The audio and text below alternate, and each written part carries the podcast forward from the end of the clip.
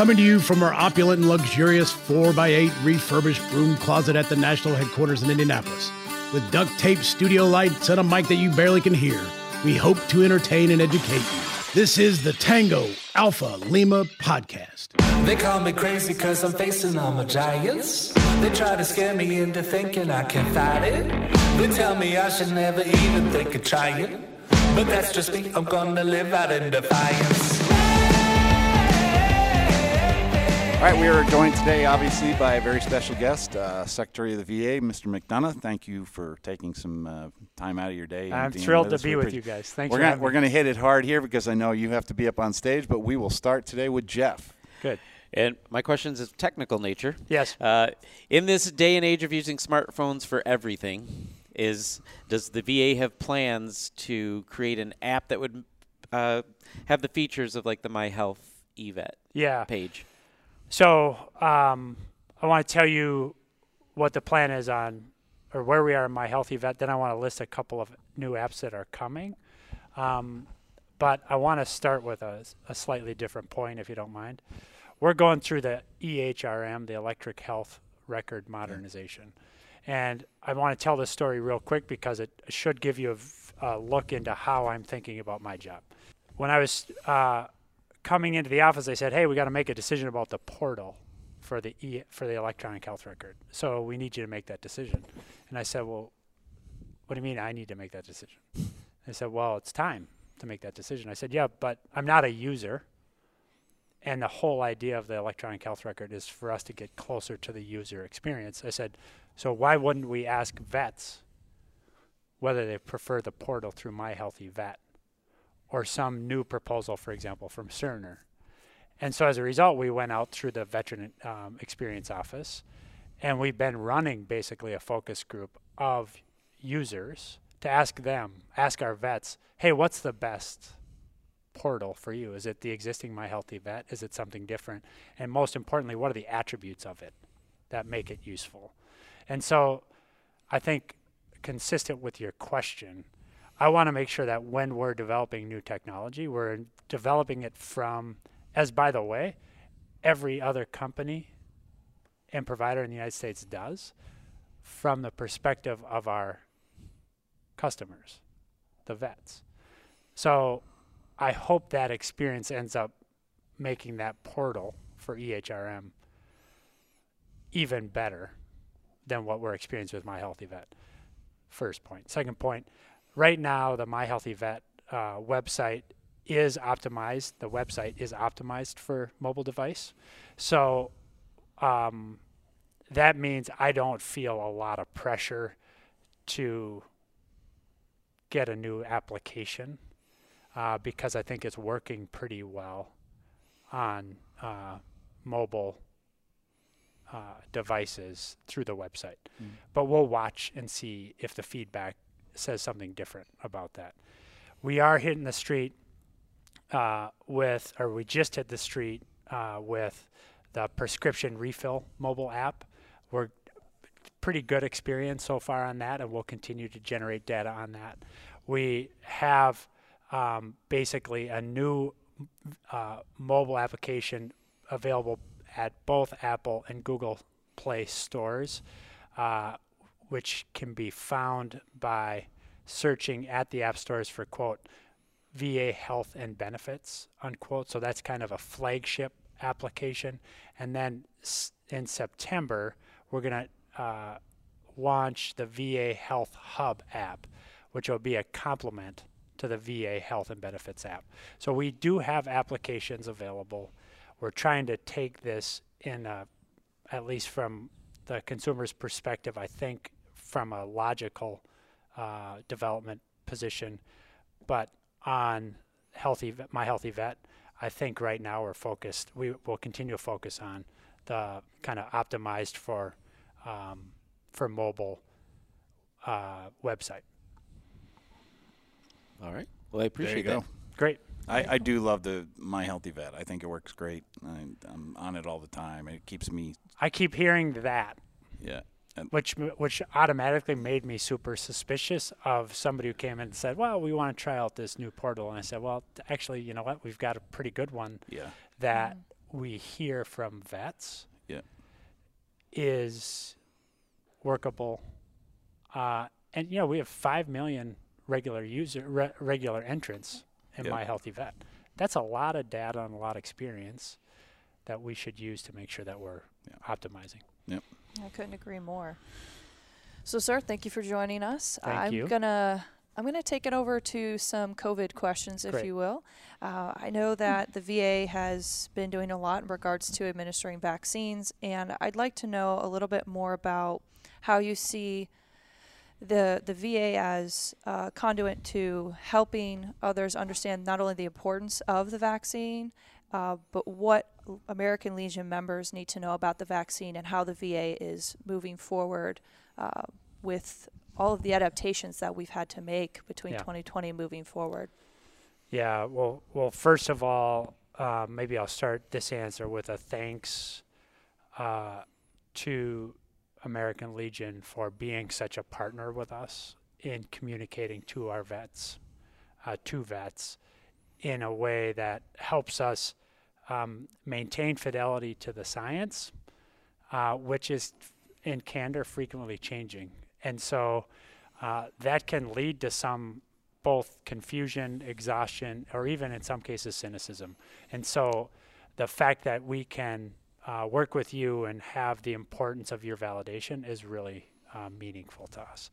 One. Two, I, like the way you started the question because I've seen, you know, we, we put, um, we were the first federal agency to put in place a mandate. And it flowed from a very simple concept, which is I want every vet who comes into a VA facility to have confidence that we've done everything possible to ensure a healthy environment when that vet arrives. And we've got a lot of great experience in these 18, 20 months now um, with PPE procurement, with cross coordination between uh, VAMCs and even between VISNs on sharing information and even sharing uh, material and technology. Um, but the one place where, frankly, we've lagged is having our personnel vaccinated. We started a process when I, f- when I announced the first vac- uh, man- vaccine mandate about five weeks ago. In fact, five five weeks ago tomorrow, because it ends three the this period, the warm up period ends in three weeks. Three weeks from tomorrow, on the 22nd of September, and we are at about I'd want to say 75 percent overall vaccinated, maybe a little higher. Um, and as of this morning, I just got an update with about half of our healthcare personnel having attested to their status. About 85% say they're fully vaccinated. Another 4 to 5% say they're partway vaccinated on the way to get the second shot. And then the remaining 10% are in either I'm not vaccinated, and they they may have an exemption there, a religious or a healthcare exemption. Uh, so they're either saying I'm not vaccinated, or they're saying I'm not going to tell you. Those are the three options they have to tell us. So the reason this is important again is I want vets who come in for care, especially for example when the flu season heats up in about six weeks. Somebody's coming in, he's dehydrated, he needs support. I want when him when he comes in, first of all, I want to make sure that we have our staff there. They're not out sick with COVID. But I also want them to know that they shouldn't be dissuaded from coming in because they're worried they might contract COVID. And so if you need flu, if you need rehydration because you're really suffering through the flu, which happens as we know, and in a moderate a moderate season, as many as 15 to 20 percent of our beds in hospitals are filled with flu patients. Right now, we're at 50, 60 percent of our beds filled with COVID patients. If that number grows, and infection among our workforce grows, we won't be in a position to take care of our vets. So, um, let me stop there because I'm, I'm afraid I got off on a little tangent there and I didn't answer your question. So, Sir, you're you're you're All on a roll. You're on a roll. We're, Okay. we're a very casual group, so y- you're doing great. I think in regards to everything that has happened, yes, I think the VA has done a, a tremendous job in trying to push forward, set the standard, communicate. Yeah. Uh, I have read countless Vantage Point blogs about whether it's caregivers Yeah. or veterans from different, you know, visits, uh, out just folks out in the field who are going above and beyond to make everyone feel comfortable Yeah. coming to the VA. So with that, I will I will pass the next question along to my colleague Mark. great. Well, so I, I would be remiss if I didn't say that uh, your Roudebush facility in Indianapolis is the best one in the country. Now, I haven't been to all of them, but I'm pretty confident saying Roudebush is. I keep is the hearing best. that at every facility I visit, that everybody says, "Hey, this is the best one," Yeah. and uh, so I, I- haven't been to Indianapolis Yeah, yet, but I, I look forward to Roudebush it. is, is pretty solid. My question is, and a little bit of- this is anecdotal because I was in in Afghan, I served in Afghanistan, and I talked to a lot of the guys from my unit. Obviously, last two weeks have been very, very tough uh, from a mental health standpoint Yes. for all of us. And I'm wondering how much you've seen that on your end, and, and what sort of proactive measures you're taking to to reach out to some of those of us who you know might not necessarily have ongoing mental health needs, but right now are, are experiencing some difficult times. Yeah. Well, first of all, I want to say to you, thank you. Sir. Um, and I want to say uh, to all the vets, I hear you. And what do I mean by that? Um, you know, I've been texting all morning with friends who are Afghan vets. And it's a, a range of emotions from anger. And look, I, I want to be very careful here, but there are a lot of vets who are pissed off. Mm-hmm. It's palpable. And not only palpable, but it's justified. Some vets disillusioned, some vets disappointed, um, and some vets seeing that set of images and feeling again more isolated. And so when I say I hear you, that's what I mean is I hear that those emotions that you're experiencing are the emotions you're experiencing, and those are justifiable and natural and uh, understandable. And so we've been preparing for this moment, although I'm, I'm, not saying that we understood it would be as tumultuous as it would. Sure. But we did know that this moment of transition would be a uh, an important moment. So we've been communicating through many of the um, vehicles, tools we've our instruments we've already mentioned through our blog um, in a very concerted fashion throughout the summer, but we've intensified it in the last uh, two weeks. Um, and we thought it was really important for us to get out uh, a s- established set of resources so other federal agencies could use those and send them out. Uh, Congress could use those and send them out. Uh, and we're staying really close to your your team uh, to both ex- understand what our what vets are experiencing, but also what they will need. Right.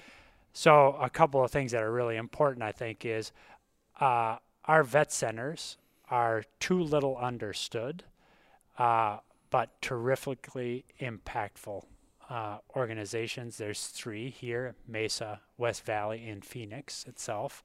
I was in the West Valley um, Vet Center yesterday. Five counselors, all vets, two combat vets. These are experienced counselors who are, you know, they're available in that storefront, you know, business hours all week. Um, and they know what it's like to go through what so many of our vets are going through. So, one, we're urging people to get to our vet centers. Two, we're urging people to go see what else is available in terms of VA services at www.mentalhealth.va.gov. Um, and then, where I'm going to get to a little bit of data in a second, we're also urging vets who find themselves in crisis to use the Veteran Crisis Line 1 800 273 8255, then press 1. I'll say it again 800 273 8255, then press 1. Or text us on the crisis line at 838 255. One last thing, uh, just a little bit of data. We've been watching this data very, very closely. I briefed the president and the first lady about this on Saturday afternoon. And what we're seeing is a steady uptick over the course of the two weeks. We just took a two weeks, uh, basically, slice of the data from basically uh, two weeks ago, uh, Friday to last Mhm. Friday. And what we saw there, and that coincides with the steady it, uptick in news out of Afghanistan, which then intensifies last week, obviously. Text up substantially, probably 30% on year on year, day, you know, so um, August 23rd, 2021 versus August 23rd, 2020.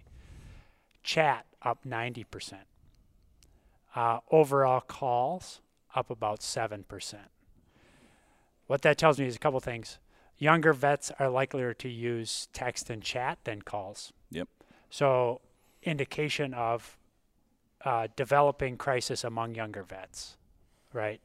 Um, Afghanistan is a factor, as we can tell from the data, but by far not the only factor. Mhm. But surely is an aggravating factor. So, what does that tell us then? Most importantly, I think it tells us, and what the data also tells us is please make sure that we're checking on buddies. What we know is, like we, I recognize we have a bar to get over, especially with our younger vets. Trust our trust scores among younger vets decidedly less than uh, among older vets. So there's a credibility hurdle for us. We know that vets are likelier to come into our con- into care with us after having been referred by a friend out of a buddy check conversation. So please make sure that folks are out there talking to their buddies and then we'll continue to pump out our information and then continue to make sure that we're doing things like this which is so valuable for us to have an opportunity with you to get to vets uh, to make sure they're aware of what's available. Absolutely. Well, we will. Uh, we will, of course, continue to uh, urge our people to use the VA as we always do. Secretary, I, I really appreciate you taking time out of your day. We're getting the uh, kill switch signal in the back here, so I think there's about six thousand people waiting on you out well, Uh, thanks so much. I hope my I hope my questions or my answers weren't too long. Absolutely, no. They were. So, they were. I think. Thank you. I think they'll be, you know, very eye-opening for everyone else. Awesome. We, we appreciate it. I appreciate you guys. Thank you.